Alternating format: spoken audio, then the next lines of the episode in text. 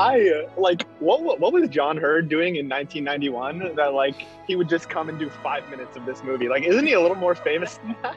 My question is, how in God's name does Lucas Haas grow up to be John Heard?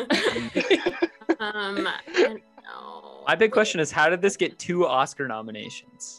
Two. Well, it is it is the most like though it is the most like nineteen ninety-one Oscar-y mm. movie, or just like even oh, yeah. even later nineties, I feel like, or mid nineties. Like, it has the score. The minute that score yeah. Yeah. plays, I'm like, this is oh, yeah. that shit, and it does feel like proto Forrest Gump in in like oh, yeah. the accents, but also the tone and the score and like it, the narration, like yeah. But but to your point, Alicia, like, not only does he not look like John Heard, how does he go from not having a Southern accent to sounding like Forrest Gump? yeah, yeah, yeah, yeah. Yes, that's true. Uh, well, on that note, let's.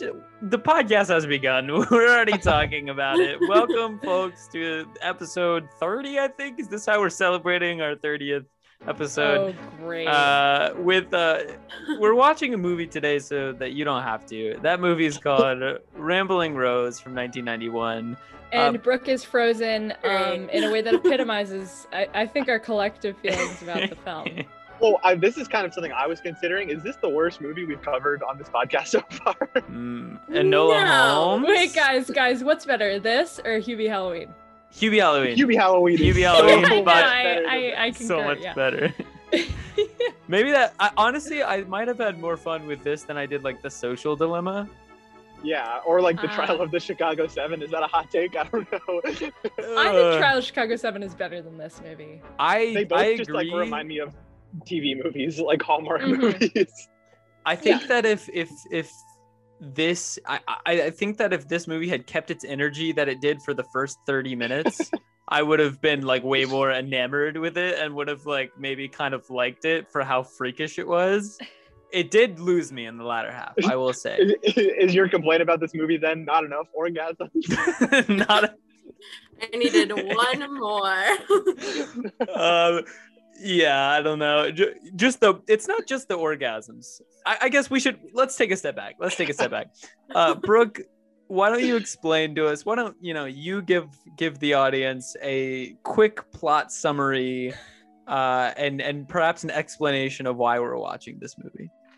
Yeah. Okay. So welcome back to the podcast. um, this is in our race to Kane. This is a little pit stop along the way uh, called Rambling Rose, uh, based off of picking Robert Duvall, an unknown actor um, from the previous movie.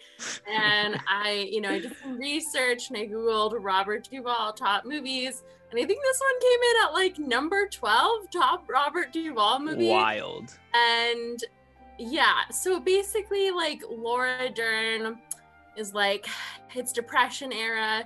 She's coming off the streets to, like, be with this family to, like, kind of be, like, a nanny slash, like, servant role, but, like, kind of just, like, here for the but, vibe. But there are no servants in that family, only only friends. They're only all a part of a family. Right, so she gets, she gets, uh, she gets paid kind of to be like, to be there, um, and then she just like really, really wants to fuck Robert Duvall, uh, daddy, which like of course, and um, yeah, along the way she like ha- also has kind of sex with uh.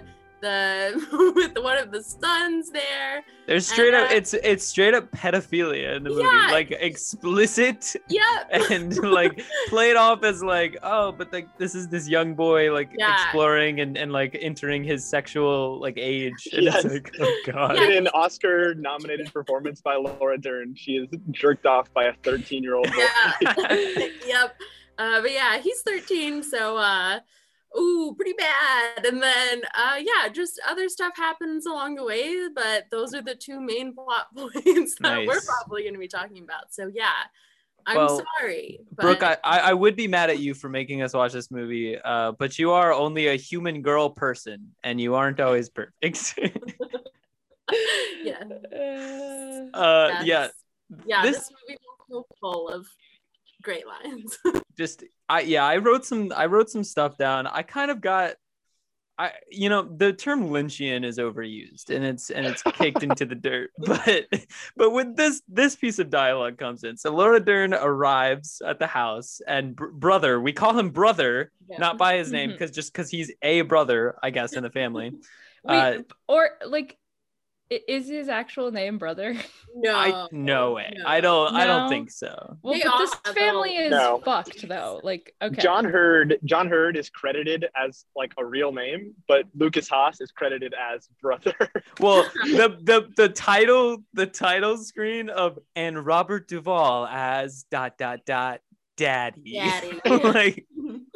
Part of why I chose it. Um, yeah. Also, he's like the firstborn child, so he was not a brother yet, right? Like, right. He's firstborn.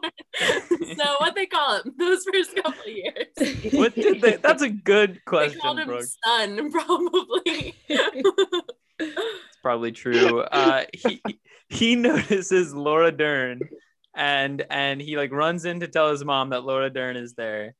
And she's like, what did you think of her? And he's like, oh, she's like very tall, but womanly.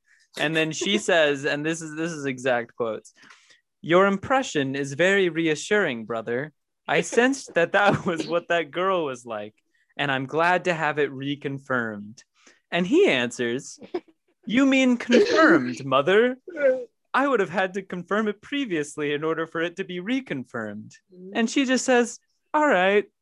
I'm, I'm like... glad you brought this up, Kayla. I'm so glad you brought this up because, like, I think the biggest problem I had with this movie was like egregious, you know, breaking of that classic show don't tell rule, right? Where like the first thing you see basically in this movie is just, the boy comes in and it's like, oh, he's smart because he knows grammar.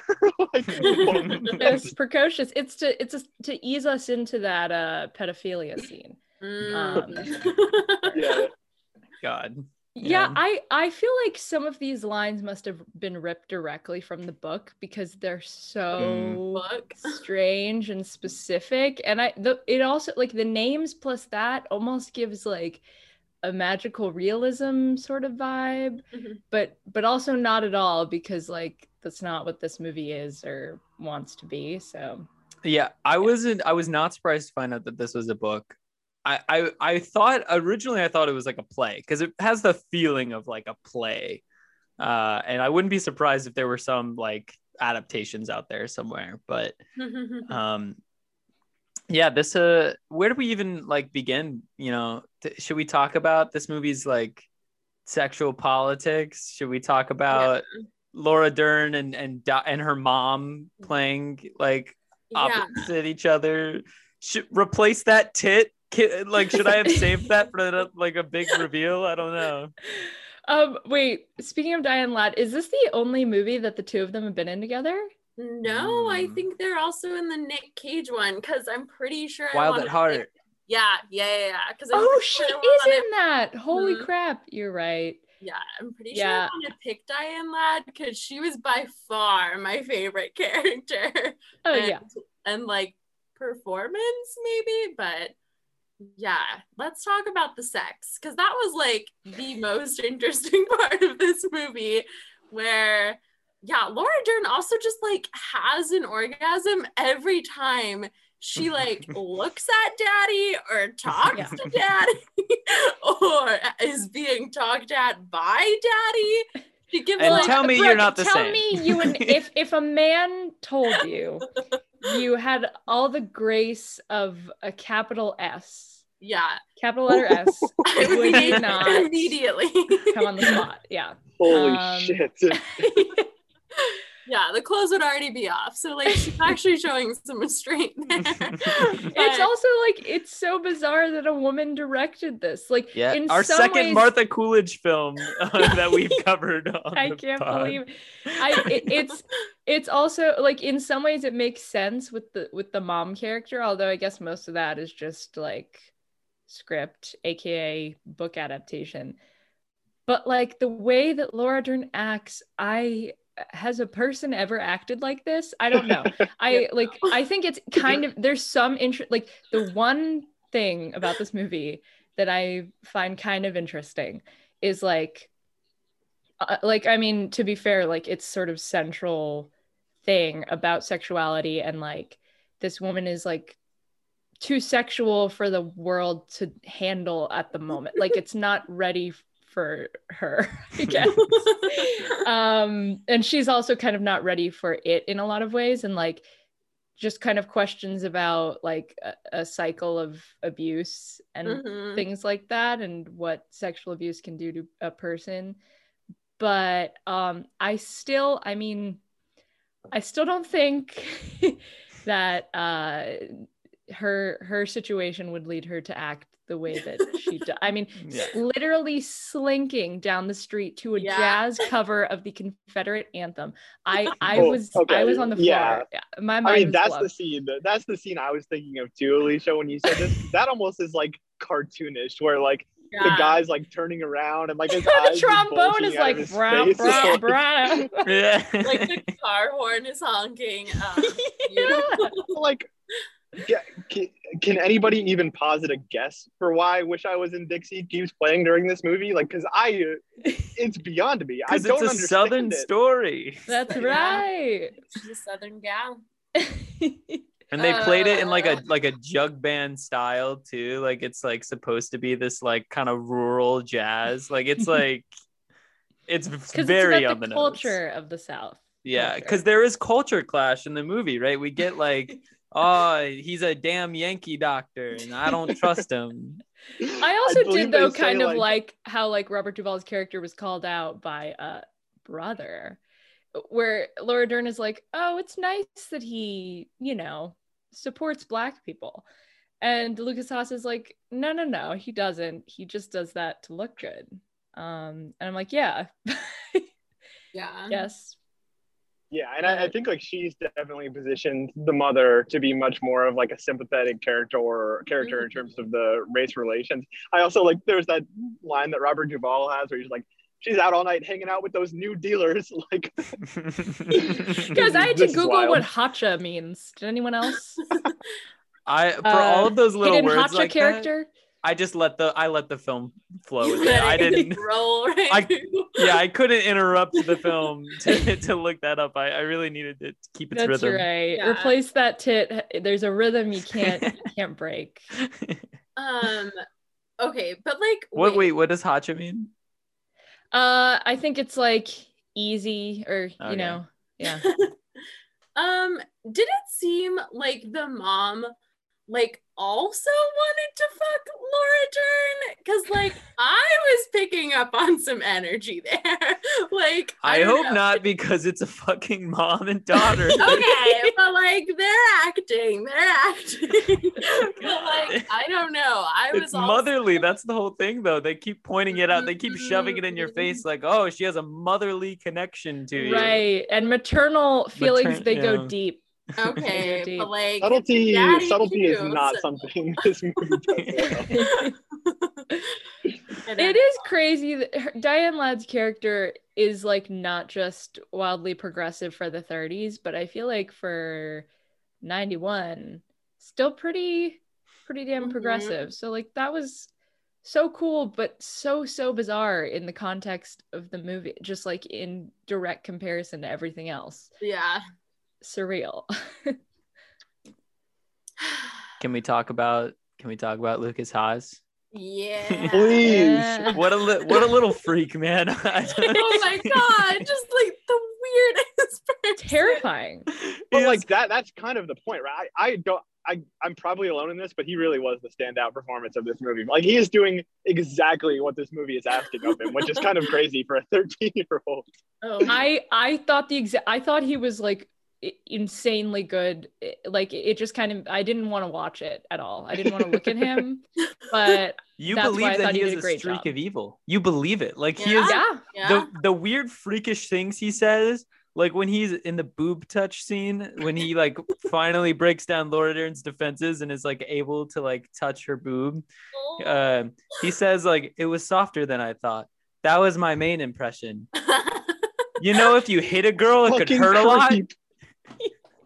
What? He's educating her on, you know, female anatomy. I also the word impression came up a lot. Mm. Um, that was my impression. That's a good point. Yeah, that that scene sticks out in my mind because he also he says the cantaloupe line, which is like gonna disturb me for months, I think. Yeah, yeah, yeah. I also like when she when she's like, "You need to stop touching it," and she's like, "Curiosity killed the cat," and he goes, "But satisfaction brought him back."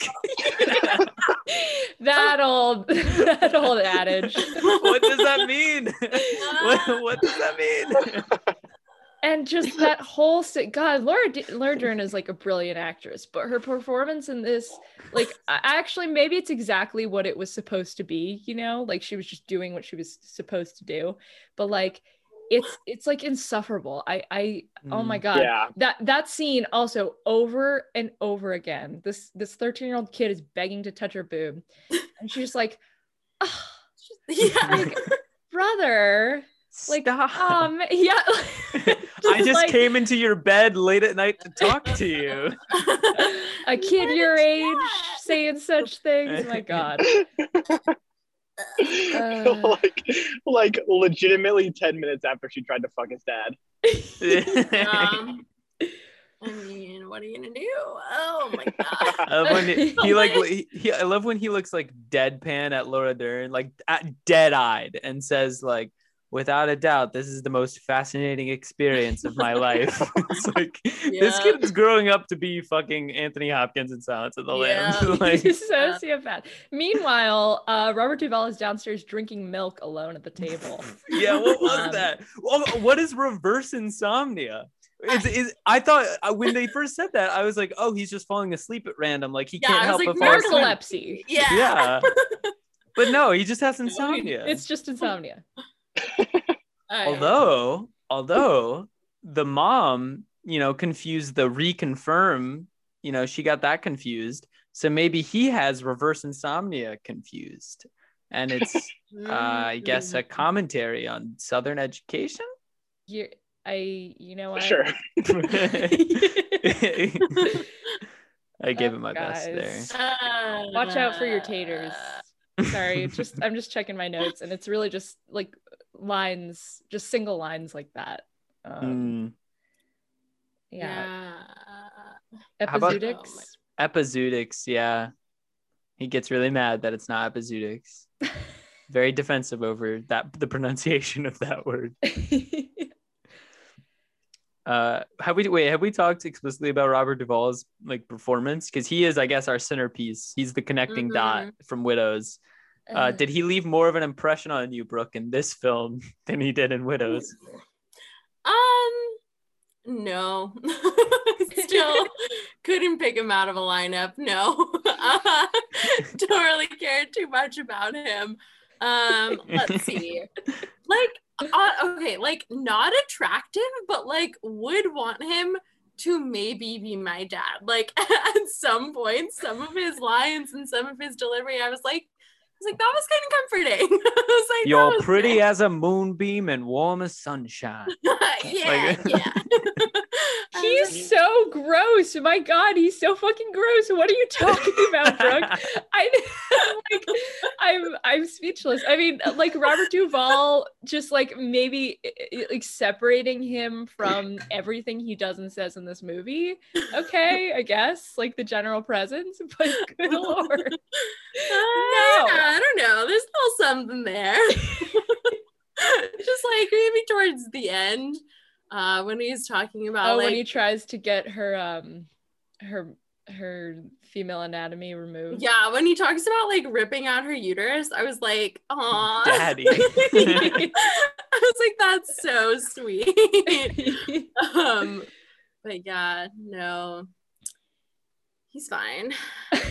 I like how his character takes like the weirdest arc because he's like very pro Rose, and then like she's like this symbol of sexuality, and he's like very anti Rose, and then out of nowhere, like I guess like Missus whatever their family's last name is, the mom, Diane Ladd, like was like, no, you can't rip out her like female anatomy. You can't do that. You can't take her ovaries out. And then at the end of the movie, like, we get old Robert Duvall and he's like, ah, she'll always live in our hearts. And it's like, what? Yeah, yeah the, I, thing, the thing that gets him to to say no to ripping out her ovaries or whatever is his wife being like, I will kill myself if you do this. And he's like, oh, yeah, I, w- I was totally, like, going to say no to this. Yeah. Like, oh, no, no, no, no. Oh, putting yeah. my foot down.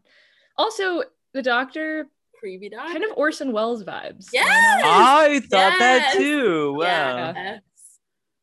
yes. They could have gotten it. Well, no, he was he had died at that point, wasn't he? Did he die in like the mid to late eighties?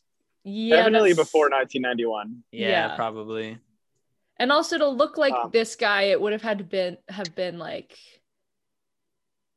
sixties yeah. Orson Welles, I suppose. Orson Welles was like three hundred fifty pounds. Yeah. When he yeah. Said. Yeah. I don't but mean like, age sixties. I mean year nineteen sixties. I think there might have been some medical malpractice going on with this oh, doctor. Oh. Yeah. So he was fucking her, right? He was he was having sex with Rose. That, that's what we're yeah. to do. Because yeah. he like had his frequent visits or whatever. His. It's abnormally long. So, are we? It does. Is the film? Is the movie be, like? I think you're reading, Alicia, that the movie is like, oh, like the, these times weren't ready for female sexuality. That's a very kind reading. Uh, is the because she is also like, like freakishly sexual, right? Like, because she's letting a thirteen-year-old like jerk her off to orgasm.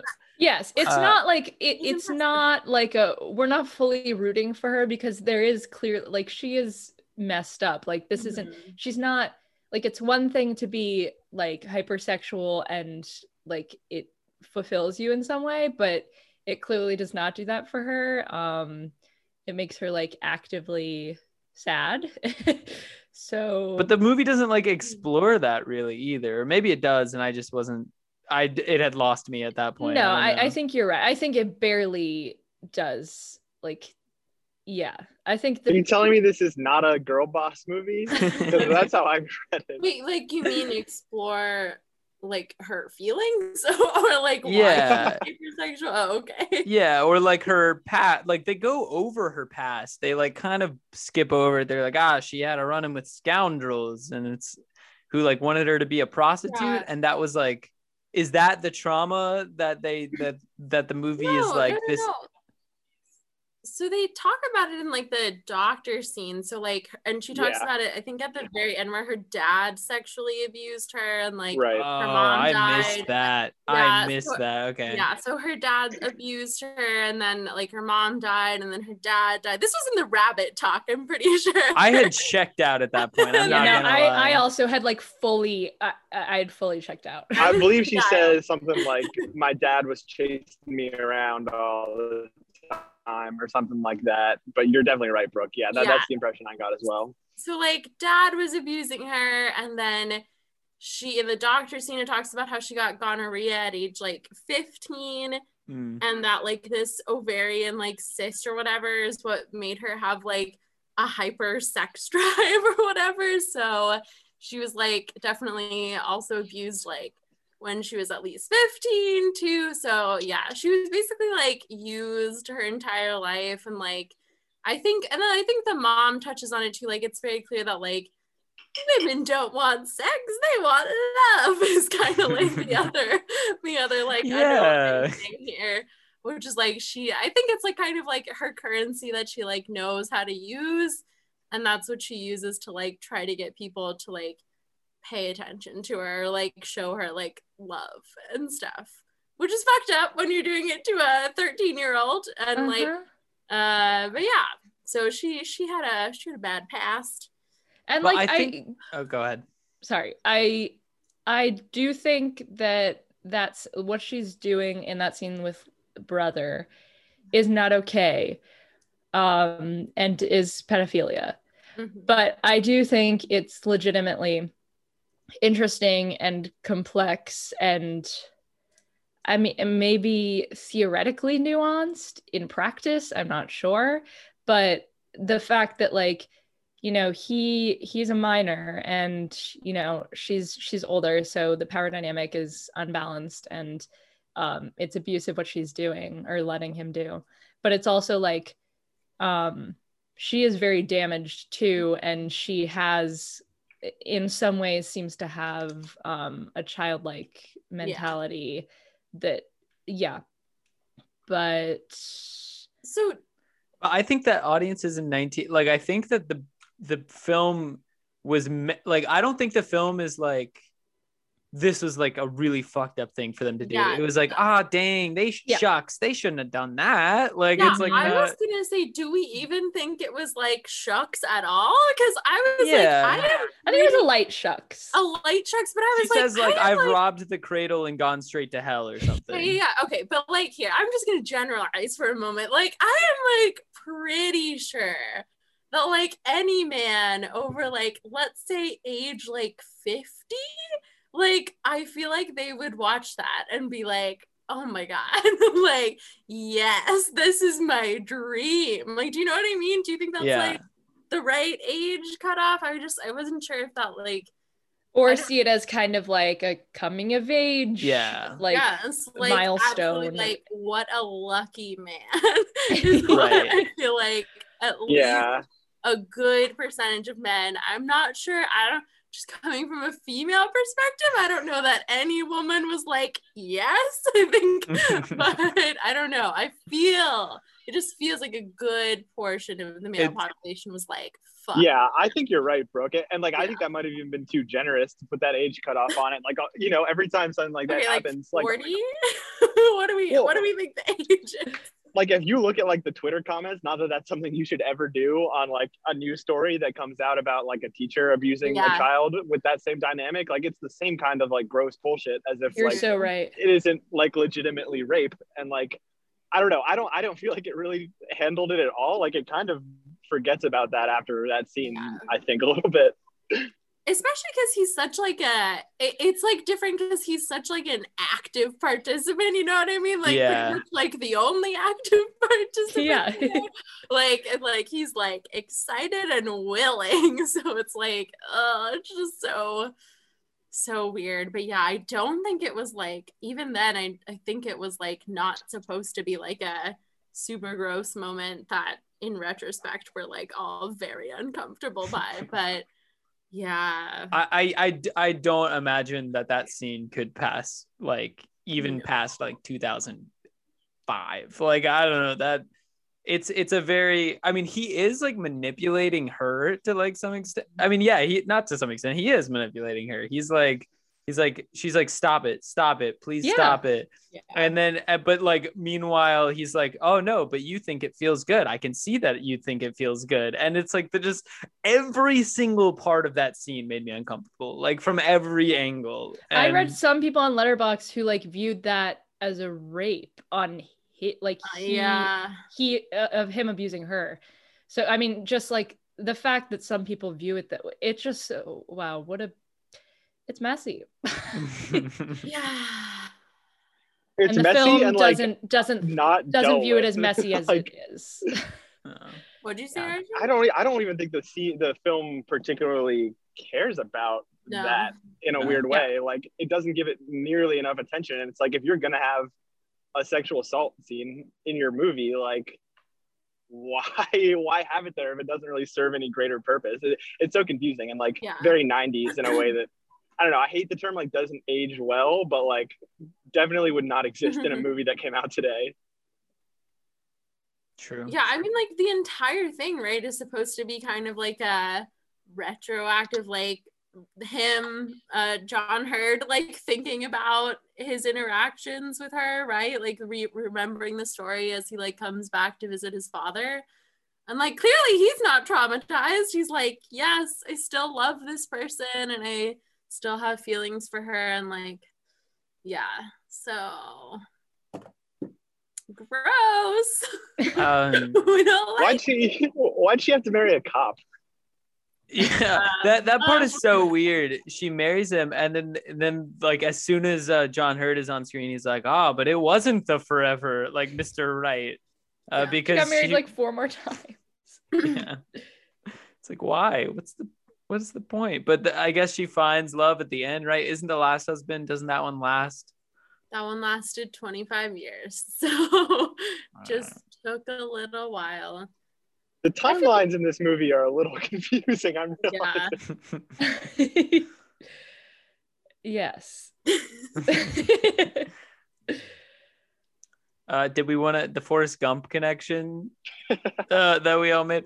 It literally, it begins and I'm like, what is this Forrest Gump ass intro? Like this is, it's just straight up Gump.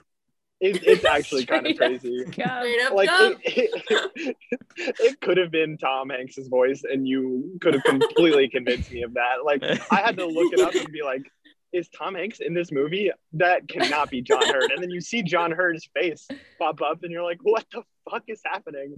And like, it legitimately, like, there is no way Tom Hanks didn't model it off of this, right? Like, it, is it that bizarre to you guys? Because that's kind of how I feel.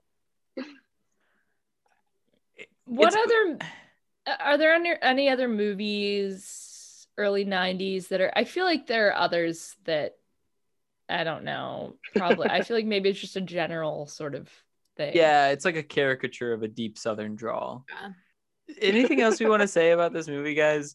Uh, how about hands in your pockets and your pockets in your pants? Watch the little turtle do the hoochie goochie dance. Remember when that happened? Yeah. What about um uh pack your bag, baby, because of this moment you are hired, mired, and fired. Hired, mired, and fired. Yeah. Yeah.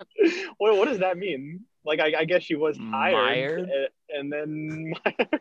I think like hired, disgraced, fired. I think I'm putting that on my resume.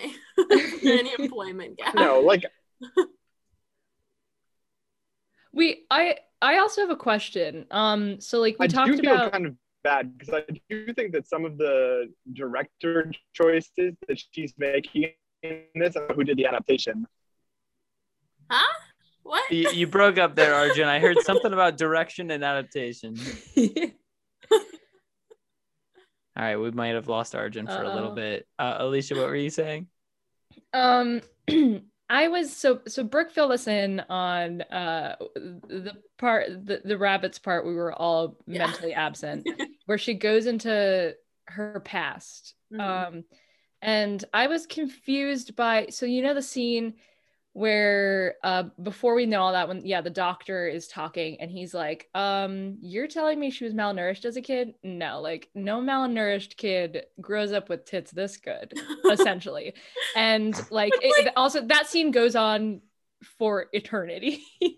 um Wait, I real quick point, like Laura Dern is like the thinnest fucking yeah. person. Yeah, they're talking about like obviously she's gorgeous and I will like stand her till the end of time. Yeah, yeah. But like, why are we talking about like the voluptuosity of of Lo- Laura Rose Rosebud Dern or whatever? I yeah. But my, Alicia, my question are you telling is me they like, weren't talking about lung capacity in that scene? Yeah, I'm so sorry to break it to you. But I'm confused because like what what like what was she lying about her pat or is the whole thing supposed to be like, oh yeah, she did have a traumatized like traumatizing childhood, but it wasn't like just like poverty or like what people would normally think of as trauma. It was like a different kind, aka sexual abuse or like what? I don't understand.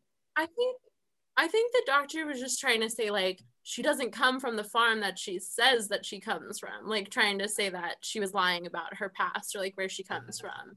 Okay. I think that was it. And she was lying? No, she was No, she wasn't lying. She just, she just ate, ate a lot of rabbits. rabbits. Oh, okay.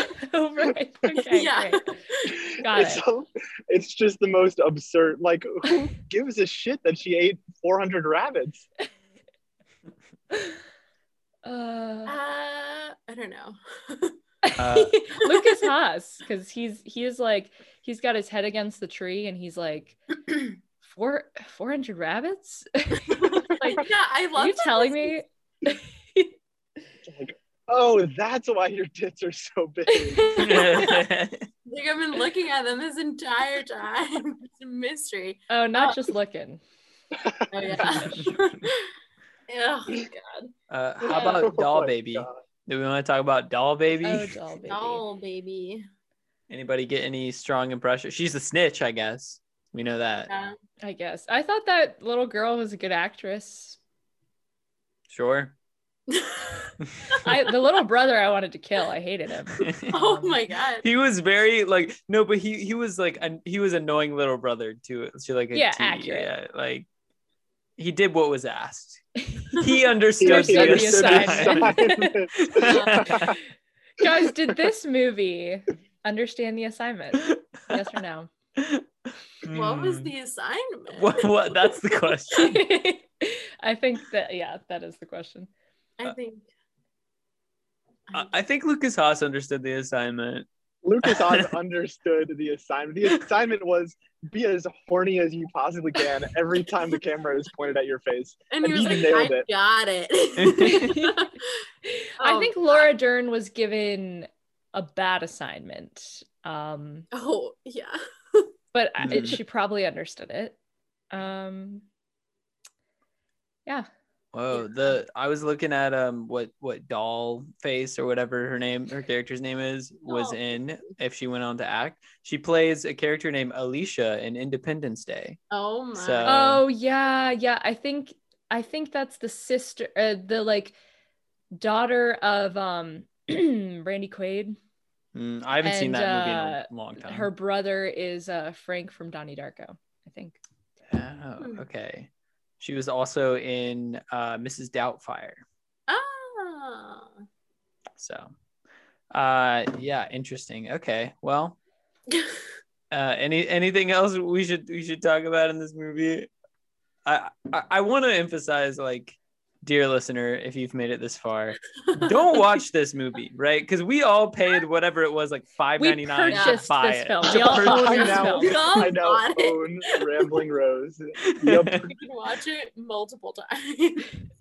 What if uh, that? What if that's the podcast? Is we just watch this movie every week for like it's like year. you know the you know the guy who's doing one minute of Heat at a time, and he's yeah. doing his podcast on each. That's what we do with this: one minute of Rambling Rose, oh. in-depth analysis, an hour on each minute.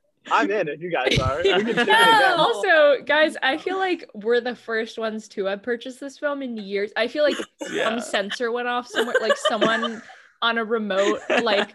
Island is sitting at a computer eating like a bag of Lay's being like, shit, Ray, like get, get over here, like look what we got a blip. Yes, I... I mean, in your defense, like of the one hundred fifty odd people that I follow on Letterboxd, uh some of whom have watched thousands and thousands more movies than I have, Jordan Searles is the only person on my Letterboxd, and her review is like this. Three question marks. So yeah, I think you're right. I certainly think we were probably the first podcast ever to cover Rambling Rose. Is that fair to say? yeah. We should do some digging on that. We're yeah, I mean, like, if anybody ever watches this movie again, so wait, in, in the small circle of people that will ever watch this movie again, and the small like subset within them who are interested in learning more and hearing more people talk about it, and they are in podcasts, they'll find us. So. Rambling Rose Nation rise for sure. Okay. Wow, Brooke, you you really did. You picked oh. a winner. You picked a winner. Uh, Arjun said obscure. Just I did it. You you you can act on your own accord, Brooke. Arjun was not running the show. I'm a people pleaser. Yeah, I could have done what? The Godfather? That's what Robert Duvall's in? Yeah, you could have done Godfather. You could have done uh, Network. You could have done any number of like famed seventies movies. No. Apocalypse Now. Apocalypse Now, yeah. Wait, Apocalypse Now is a bad movie, right? What? Oh, I, I, I agree Hottest with you, Brooke, but that's not a super popular take, I don't think. Whoa. It's like, like really bad, like a really bad movie. I'll ha- okay, whatever. We should have talked about Apocalypse Now. Uh, we could we could have defended wow. its terribleness together. Terrible? You think yes. it's terrible? Uh, I yes. think the acting acting performances in that movie are all superb. I just think like, especially compared to Francis Ford's other work, it, it is not a movie I enjoy watching very much. It's I mean, awful. I mean, to not enjoy it, yeah. Also, wait, I'm not. I'm gonna shut up. I've only seen like the first fifteen minutes. So. Also, Martin Sheen isn't good. I don't it's, think. I I mean, I can see not being on the film's wavelength. Uh, I've seen it twice, and I definitely wasn't on the film's wavelength when I watched it as like a ninth grader trying to get into movies. But there's so much to appreciate there. You can't call it a terrible movie. Like, I, I mean, feel that's that's tough. Like, there's craft behind that. Francis Ford Coppola spent like two hundred million dollars in like the jungles of Vietnam to shoot that. Just animals were harmed. Yes. Doesn't mean it's good. Maybe, maybe he should have spent some time like reading a book on uh, colonizers' relations with Native people instead of. Uh, I mean, throwing yeah. all his Oscars out of windows. I, I, I don't know. I think that's a complicated movie, and just like, I enjoy watching it so much less than every other movie I've seen him make. But it's just like hard to. I don't know. Mm. I don't know. It's probably definitely less his like less enjoyable. The, the like source the text also, like Heart of Darkness, not aged well in the past three hundred years. uh, well, I think that's Rambling Rose. Uh, Brooke, did you want to give me the the pers- actor or filmmaker behind Rambling Rose that we're gonna yeah. jump into oh, their filmography? Pass- yeah, do I pass it to you? You um, pass it to me, and I get to pick the next movie while you guys talk about what you've been watching. Okay, I want to do Diane Ladd. Can we do her? Yeah. I just, I want to do her. I feel like we can go in an interesting direction again. So okay. You hmm. take a look, Caleb, at all what right. we're going to do. Who wants to talk about what they've been watching? Um, I'll go. Okay, we love that. um... I spent the weekend visiting my friend Julia, and um, she had very bad back pain this weekend, and oh, so no. we watched a lot of movies, and I just, we basically just watched a bunch of movies that I've been trying to get her to watch, mm-hmm. um, so we watched The Handmaiden, mm-hmm. and Stoker, and Silence of the Lambs. Mm-hmm. Nice. Um, and we also watched Haunted Mansion, which was actually my first time watching, because when I was younger, I I watched a lot of like inappropriate for my age films as a child, because like my parents like wanted, like if they wanted us to watch a movie, they just showed it to us. Mm-hmm. Um, but my mom like banned all like all Eddie Murphy movies for oh some reason. God. And I think it's literally just because she thought they were bad movies. Um, so I've I've felt kind of robbed uh of a childhood in that sense. And I'd only seen like parts of Haunted Mansion. So I finally got that um that key experience for formative experience. Um I also, did I talk about Birth last time? Um, not sure. I watched Birth and I really liked it. Um, Jonathan Glazer, I'd seen Under the Skin. I plan to watch Sexy Beast like soon, maybe this week. Um, but I I loved it so much. I love the score. It's an Alexander Desplat score, but it sounds very John Adams. Kind of reminds me of the John Adams um, pieces used in like Guadagnino, I Am Love, especially. Um, and the performances were amazing. And I just think like the direction is so, it's such an interesting direction for like the the premise. And I think, I, I tweeted about this, but I think I've like come to realize that my favorite types of movies are often ones that have like a thriller premise, but are directed with like this very patient hand um that kind of paints it more as like a drama or like a very intimate sort of film. um I watched The Skin I Live In because I want to see some more Almodovar. I'd only seen Pain and Glory from when I reviewed it, and I loved it, but The Skin I Live In is fucking insane. It is like one of the most fucked up movies I've ever seen. It's on H B O Max. I don't know if I recommend a watch. I don't know if any of you guys have seen it, but it's it's bonkers. um But I guess it's interesting. Yeah, it's very interesting. And then I watched Iron Giant because I hadn't in a really long time. Um, and it wrecked me. I was bawling. Um, and God, Brad Bird is- Good at making movies. he, yeah, that guy, that guy's pretty good making movies. I mean, he did. What's get, your What's your like, favorite Brad Bird? Dun, dun, Incredibles. Dun, dun, dun, dun, dun, dun, dun. Sorry, yeah, it's yeah, it's Incredibles. That's why I was asking, Caleb, because I love. Listen, I love. I think Ghost Protocol is like a, a goddamn masterpiece, masterpiece, but um, Incredibles to me is like a, an absolute flawless film, and they just don't make them like that anymore. Um, and then.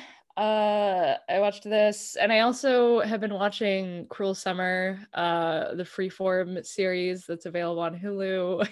Some teen fare. Uh it's actually pretty good. It's like it takes place between it switches between like nineteen ninety-three, four, and five, or nineteen ninety-two, three, and four, um and it's like a murder kind of teen mystery thing. It's cool.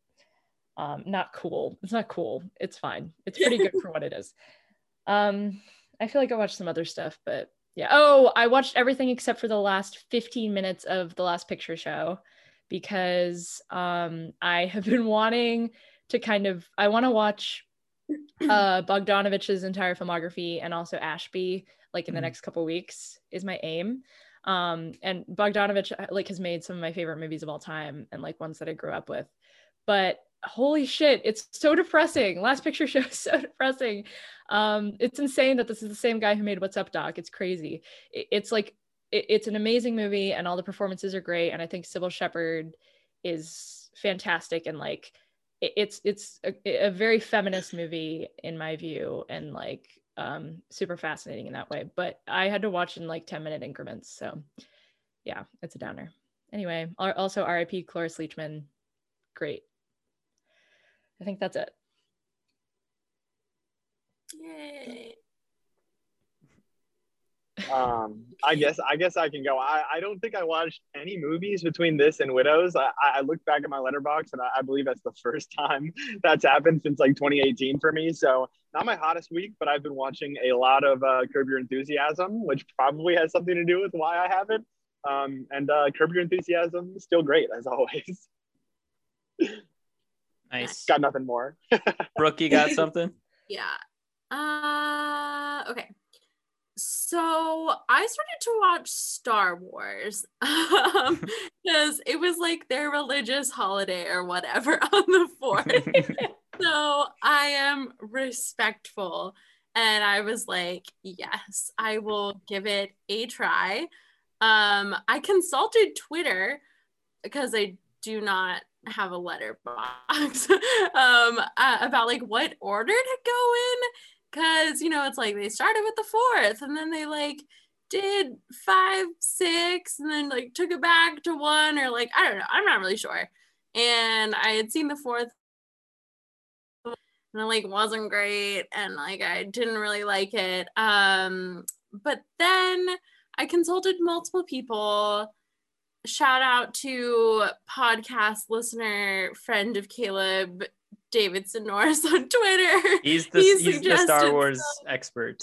Yeah. Yes, he suggested some, some other friends suggested like start with like the ones that were going to hook me the most. And then I just ignored what everyone said, and I started with the prequels. Um, and you know what? I'm like, I don't like it, but like I'm into it. Like I think it's a very specific, like campy kind of vibe that like I don't understand anything that's happening, and like I don't understand the plot points. And it very much like every time they like start with a paragraph that's basically like a like I took one international politics class, and it mm. like takes me back to that class every time I start. I'm like, oh my. I'm like, what the fuck does trade routes mean, and why yes. are we taxing people? And I'm like Googling stuff, and that was the only class. That was the only class at William and Mary, I will say, that I got less than an A on, and I am very upset about it. I got a B plus, and it was the worst class that I've ever taken. So I'm not like in a good headspace when I start these movies. I'm pretty upset about I, my war flashbacks. Did we take that class yeah. together with Rahman? I took it with like a man that looks like a vampire, and mm. he purposely sabotaged the class. Let me talk about this. So we all did well on the first exam. I got like one hundred percent on the first exam. And then he said, that was too easy. I'm going to make the next next exam impossible, which he did by asking us what we watched in that class. We watched um, Doctor Strangelove, or How I Learned to, you know, Love the Bomb, or whatever, which I loved. But a test or a question on the test was like, what was the nationality of the supporting actor in that movie? Like, that was a question out of like weeks worth of material. And I wanted to kill the man, but anyways, I'm not, not great at international politics, and Star Wars is basically international politics with like creepy looking people, but I'm into the, the it. The prequels I- are, the prequels are that, are like terrible yes. international, po- like the, the taxation of trade routes to outlying star yeah. systems is in dispute. That shit sucks. Like the, the opening crawl is like. Disagree, ruined. disagree. Um, I, but, Phantom Menace is so good. Okay, That's but okay, I, Arjun. All right, Brooke, Brooke. What are your thoughts on midichlorians? So, yeah, they were like, yeah, we have a D N A test for Jedi. Like, okay, but like, I'm I'm liking it because I'm like, I feel like I'm joining like a club because I'm like, oh, and I'm doing a lot of Googling, and I'm like, oh my gosh, so like.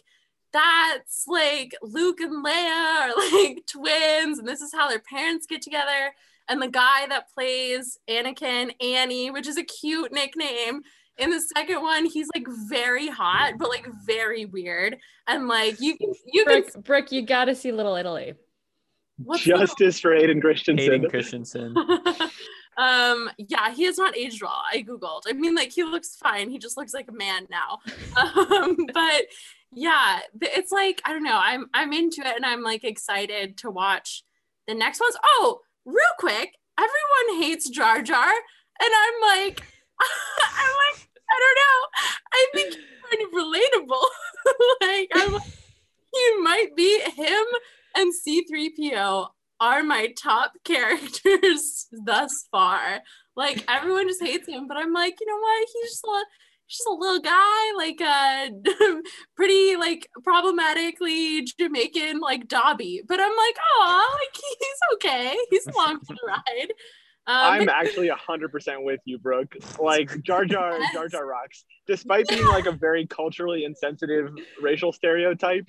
He is he is so cute and funny. Yes. I'm like, oh my gosh, so relatable. Like, oh, I love him. So anyways, I'm team Jar Jar, which I think there are like few of us. Um, but yeah, so I I have a little Jar Jar Binks action figure that I have from growing up, and uh prized possession, I will say. Yeah. How do you feel uh, about Watto? Another culturally insensitive racial stereotype. Yeah. All Brooke's uh, favorite characters are. That's the thing about the prequels, is they are like explicitly racially and culturally insensitive, and yeah. it's just George Lucas getting to like have this little fun because he's like a billionaire. Like, yes, finally. Um, yeah, and like Natalie Portman keeps like switching out with like her handmaid, and like no also one a famous tell. actress, right? Really? I don't know. But like, no one can tell. Like, there, it's literally, I, I, whatever. But yeah, I'm really into it. So I'm excited to keep watching, because I've heard that like the prequels are the worst. And if I'm like this invested already, I'm like, I'm ready to go. So I'm ready to become full, fully into it. Um, but yeah, I also started watching, well, I watched the Man of Steel with Henry Cavill, Superman, D C Universe, because uh, I had not seen it before. He is very attractive. Um, that was all I gleaned from that movie. And then I watched I Am Legend because I was too scared to watch it as a child, and not scared now. Didn't think it was that great. I thought it was like supposed to be really great, but I watched it and I was like, oh, not that great. Um, and then Keira I, Knightley, by the way, that was that was the handmaid. Right, yeah. right. That's no. so weird. Yeah. What? I well, I didn't even recognize her. The um, white makeup. The white makeup really just is like, it really throws everyone off. Um, and then I just before this, I watched Ella Enchanted, which is amazing. Cinema. Um, yeah, literally the peak of cinema. Love it so much. But yeah, guys, I might be like a, a Star Wars Wars girl now. Wow. You yeah. sound like one. I just I just want to like I just want to join the club and like talk to people, and I'm just like putting together all the pieces of like history that I that I missed. So I don't know, I'm just happy to jump into a world here. Um, but yeah, I still don't think they're good, but like I'm happy to be here. So. I do think you should re like go back and check out Empire now that you're sort of invested in the world, because Empire oh, yeah. does move a lot differently than than A New Hope. Yeah, I'm I'm I'm just making my way through. So I'm gonna, I'm starting at the beginning, making my way through. My good friend Maria, she is a Star Wars person, so I think I'm gonna like go through the series and watch each one with her, because I did need like. I needed like a person on site to watch it with mm. that I could text while watching it. So I was like, what the fuck is happening? Like I, I literally, every time I watch them, I do not understand anything that happens plot wise, but like, it's more like I'm just trying to pick up on like what the characters are doing and like how that interacts with like later things. So like, I could not tell you the first one, like, oh my God. And the, pe- the actors that are in this, no one told me. Liam Neeson, like, like, just so many people were involved in this, and I was like, holy shit, who are these people?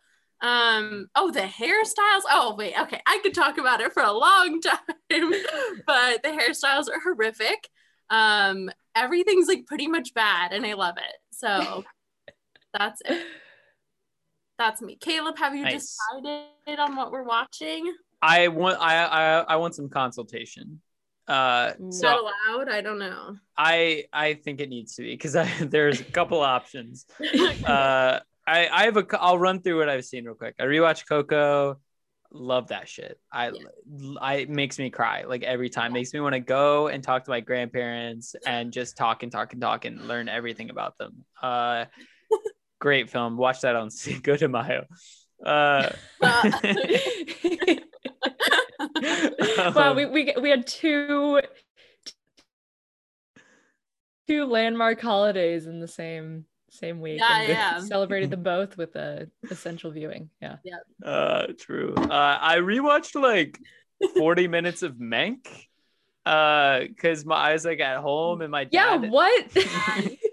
My dad has this like home theater setup with a really nice, uh, like it's surround sound.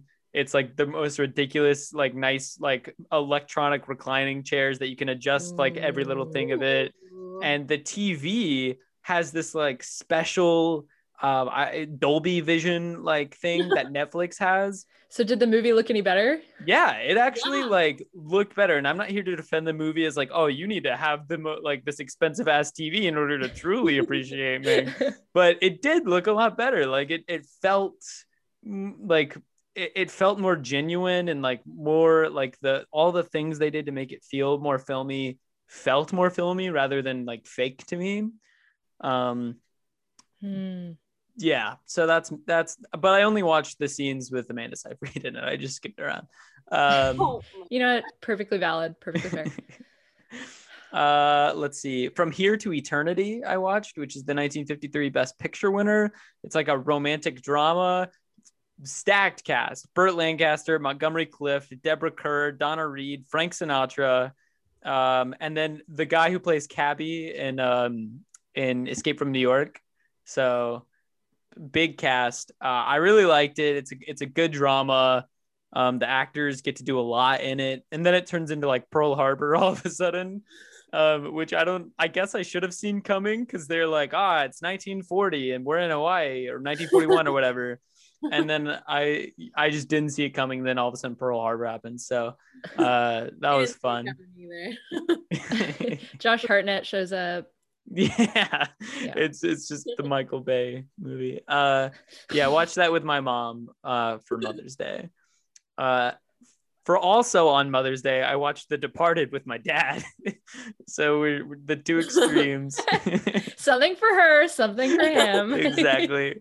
Um Departed fucking rules. Is it the uh, my Letterboxd review? I was like, is it the, is this the greatest crime thriller of all time? Maybe, maybe not. Maybe fuck yourself, because Mark Wahlberg's line readings in that movie are incredible. Uh, and then I watched Triple Frontier today.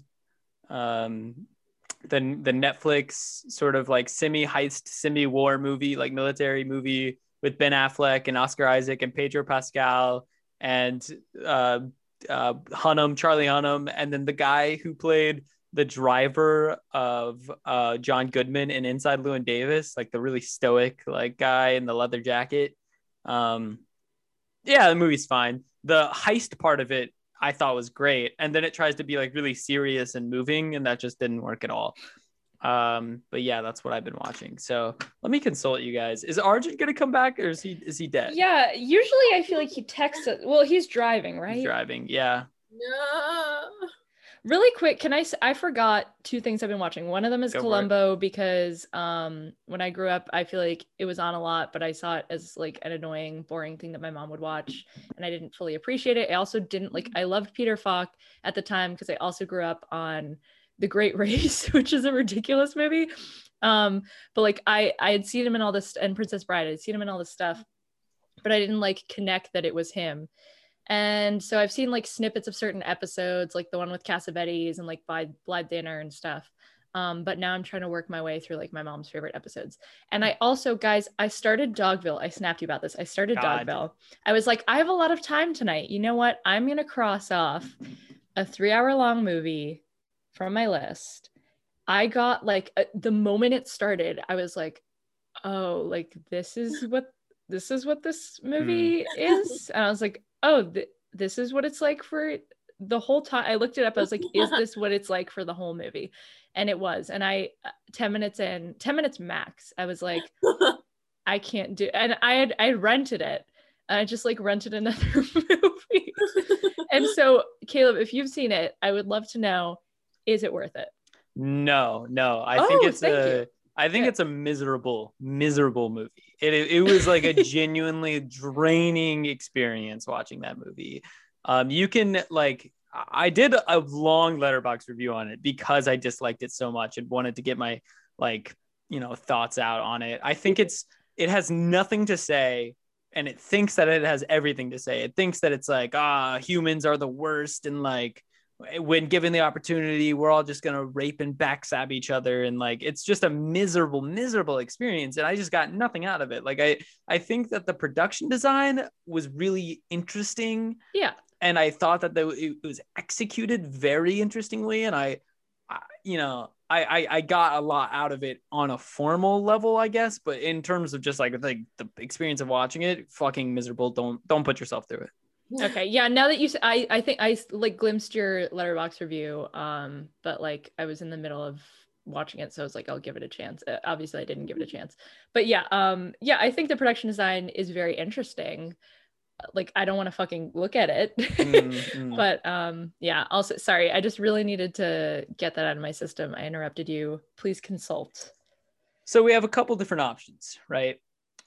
We have three sort of Rambling Rose-esque picks that I have uh, in terms of just like who would ever think to watch these. And then I have two that I genuinely would want to like revisit uh, or or watch for the first time. So we'll start with the with the weird ones. So there's this movie called Embryo, nineteen seventy-six. It's a horror sci-fi. It's free on Prime. A scientist doing experiments on a human fetus discovers a method to accelerate the fetus into a mature adult in just a few days. However, the adult fetus turns into a homicidal psycho.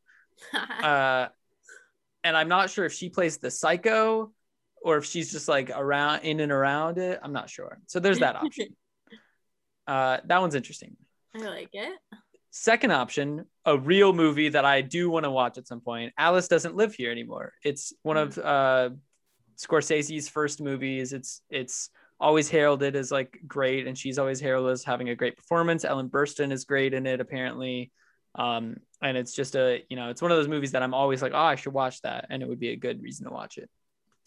Uh, then the Rebel Rousers, nineteen seventy. I don't even know if we can watch it. I can't see any streaming link anywhere, but it has uh, Bruce Dern, Diane Ladd, Jack Nicholson, and Harry Dean Stanton. Uh, and Neil Burstyn, Ellen Burstyn's husband, uh, and it's a it's like a B movie, and I think that they are like Confederates who want to like it's a, they're like a motorcycle gang. Something about a pregnant girlfriend, and they collide with Mexican uh, like oh, with many Spanish speakers at a U S coastal town. So I, I'm assuming that they were Mexican. Spanish speaker. I I don't know what this movie is, um, but it's there as an option I, if we can find a way to stream it. Uh, real one would be Chinatown, and that one's like complicated, obviously, because of Roman Polanski. Especially, I I watched from your recommendation, uh, Alicia. I listened to like the You Must Remember This podcast. Phenomenal. Phenomenal. It's, it's insanely good. It, like award-worthy. It's amazing. Yes. And the connections that the Manson family had in all the different, oh my God, it's crazy. I listened to um to Dennis Wilson, like the Beach Boy who housed them for a summer, his oh, like yeah. solo album. Yeah. It's incredible. It's an amazing album. And it's like born out of like the heartbreak and like addiction and like shit that like some of that you can trace back to the Manson family and how much they exasperated him and mm-hmm. how much of a crestfall it was for him to have like spent a summer with them when he realized like it's like, who the fuck am I that I like got along with these people and had sex mm-hmm. with these people and like yeah crazy that, crazy also shit. Speaking of that, like I hate I hate myself for this, but Cease to Exist, the like the Manson original that the Beach Boys ended up turning into, um it I I love that song. yeah. I, I occasionally put it on. Um, yeah. Anyway, but I'm glad you listened. Sorry. I've uh, never seen Chinatown. It's, I mean, it is heralded as like, a, you know, a fantastic neo-noir. Jack Nicholson's apparently great. I mean, not apparently. I've seen it before, but I want to revisit it. I saw it as like a eighth grader or something. Uh, in, you know, it's like about his sort of like paranoia and distrust mm-hmm. of Hollywood after his wife was murdered. And granted, like, I don't want to, like, Polanski, piece of shit.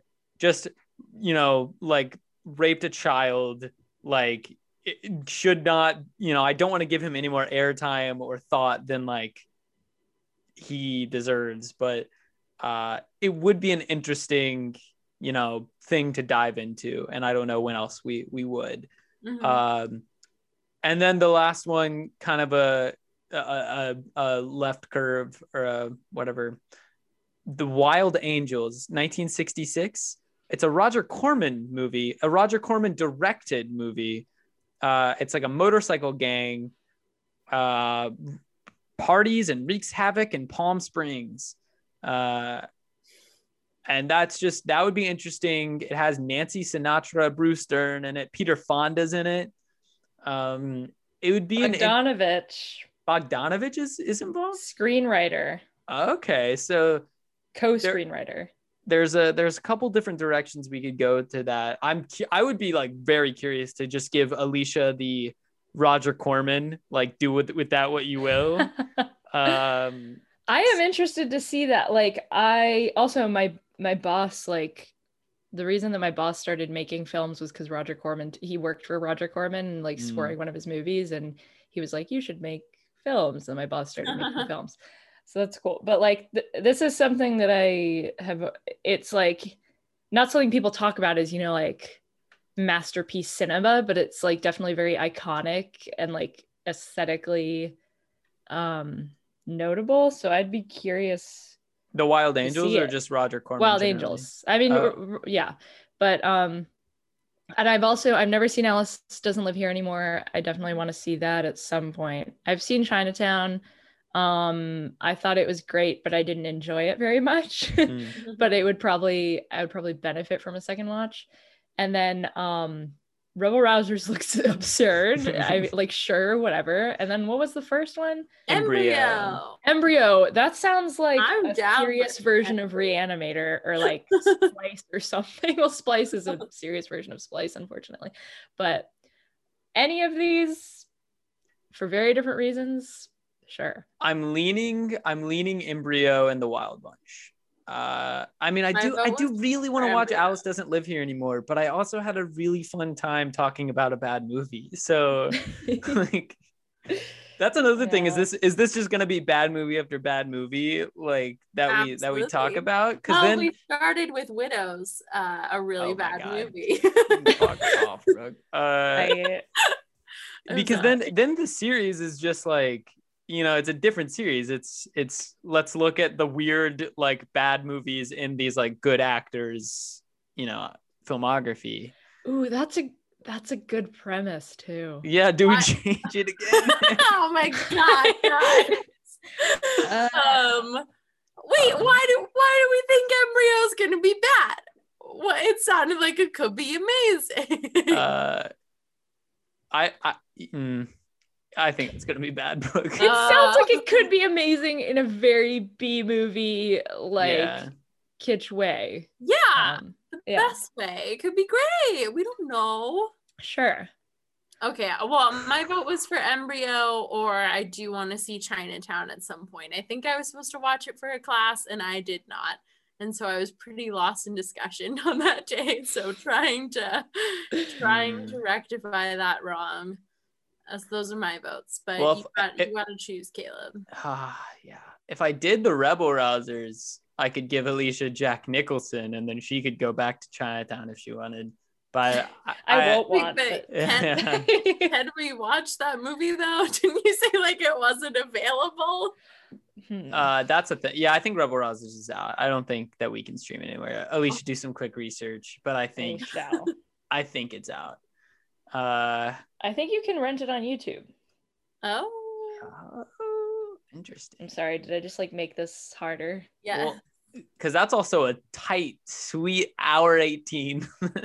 Ooh, you you really love to hear it. Um, hmm. God, this is tough. This is real tough.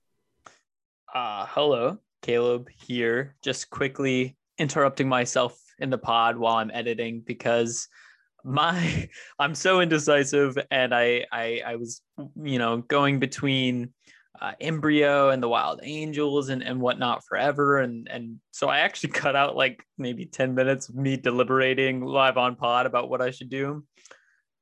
And so I recorded, we recorded both like two, two different way, like of me choosing Embryo or choosing the Wild Angels. And I would decide when I was editing, and I've decided to go with Alice Doesn't Live Here Anymore.